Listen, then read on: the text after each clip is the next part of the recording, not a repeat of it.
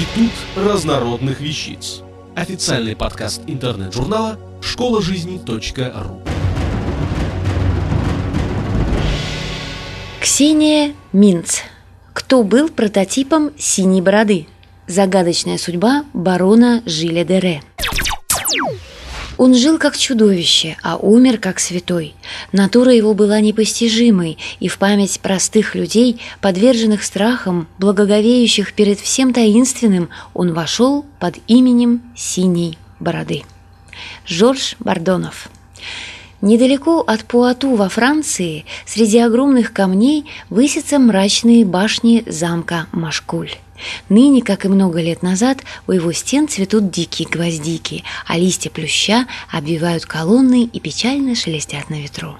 Именно там, промозглой осенью 1404 года, родился Жиль де Ре, будущий маршал Франции и сподвижник великой Жанны де Арк.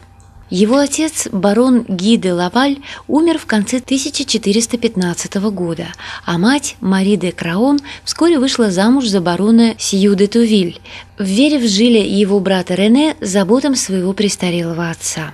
Однако старик совершенно не занимался воспитанием внуков. 30 ноября 1420 года он женил 17-летнего Жиля на богатой соседке Катрин де Туар – этот брак сделал юношу одним из самых состоятельных дворян Франции.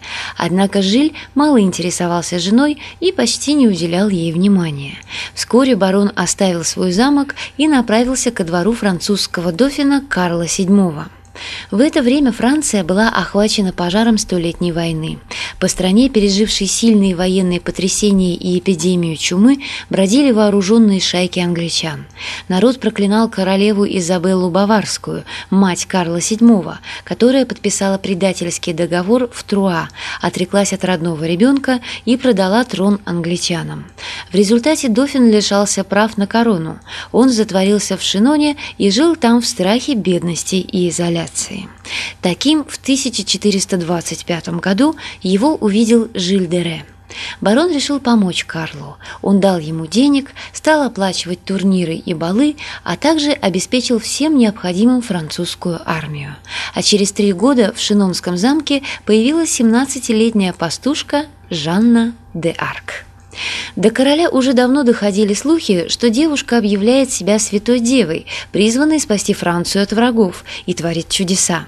Карл по наущению своих советников решил ее испытать. Он спрятался за спинами придворных, а его место занял один из пажей.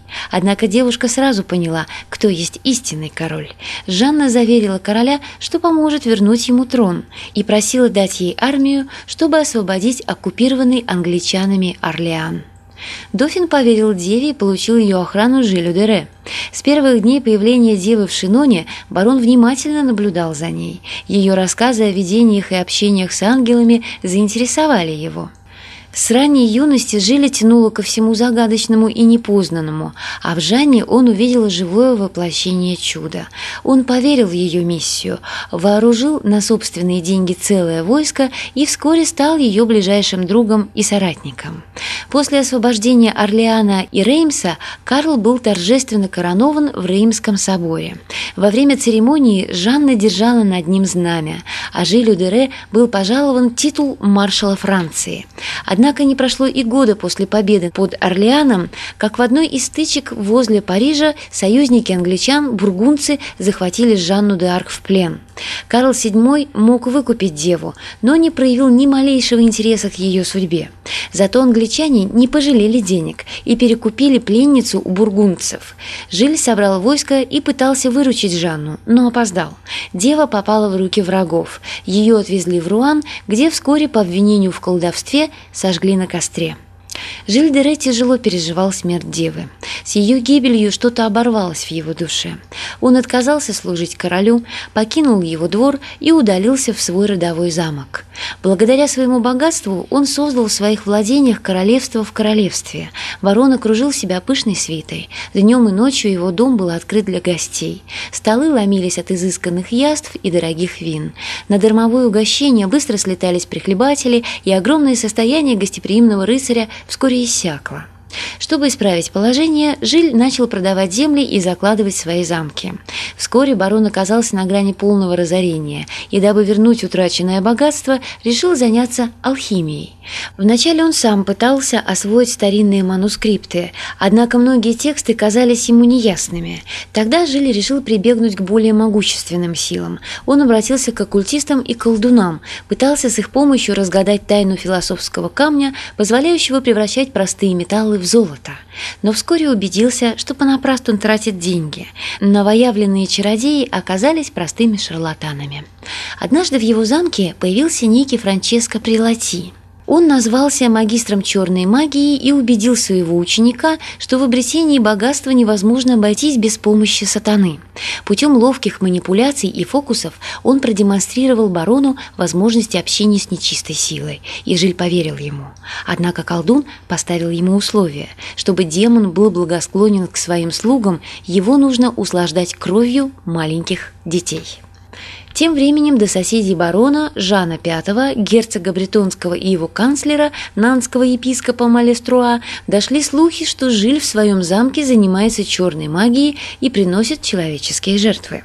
Поскольку они были его главными кредиторами, то быстро смекнули, что, осудив барона, им довольно скоро удастся прикарманить его заложенные владения.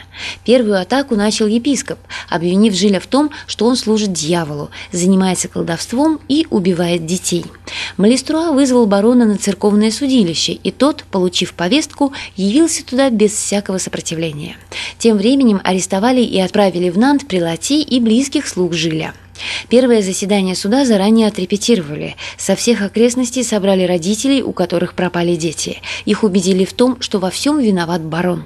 Матери проклинали Жиля и благословляли суд, положивший конец его злодеяниям. Слуг Жиля предварительно обработали в застенках судилища, и во всех своих показаниях они выставили хозяина из Чадимада – Свидетели заявляли, что с 1432 по 1440 годы в его дьявольском притоне было умерщвлено около 140 детей из разных концов страны. Жиль отрицал свою вину, клеймил судей, требовал над собой другого суда, но на его крики не обращали внимания. Барона отлучили от церкви и приговорили к смертной казни. Доселе неизвестно, был ли Жиль-Дере виновен во всех тех преступлениях, которые ему приписывали. В 1992 году коллегия французских юристов пересмотрела материалы его процесса и пришла к выводу, что он был сфабрикован.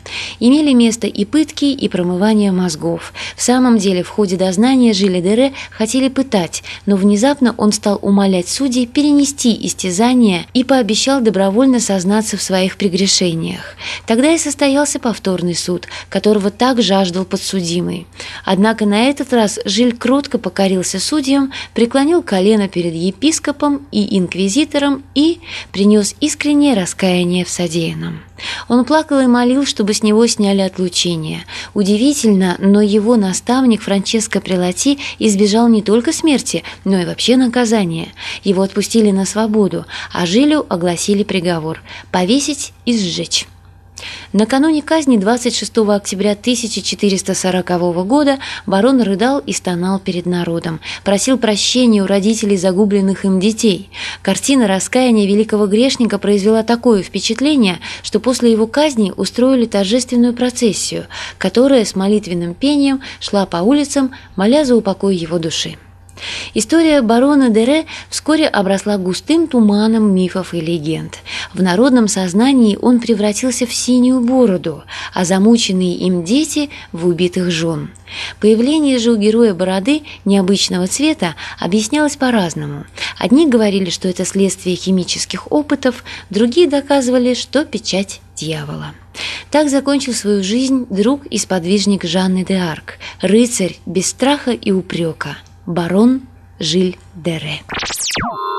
Автор статьи «Кто был прототипом синей бороды? Загадочная судьба барона Жиля Дере» Ксения Минц.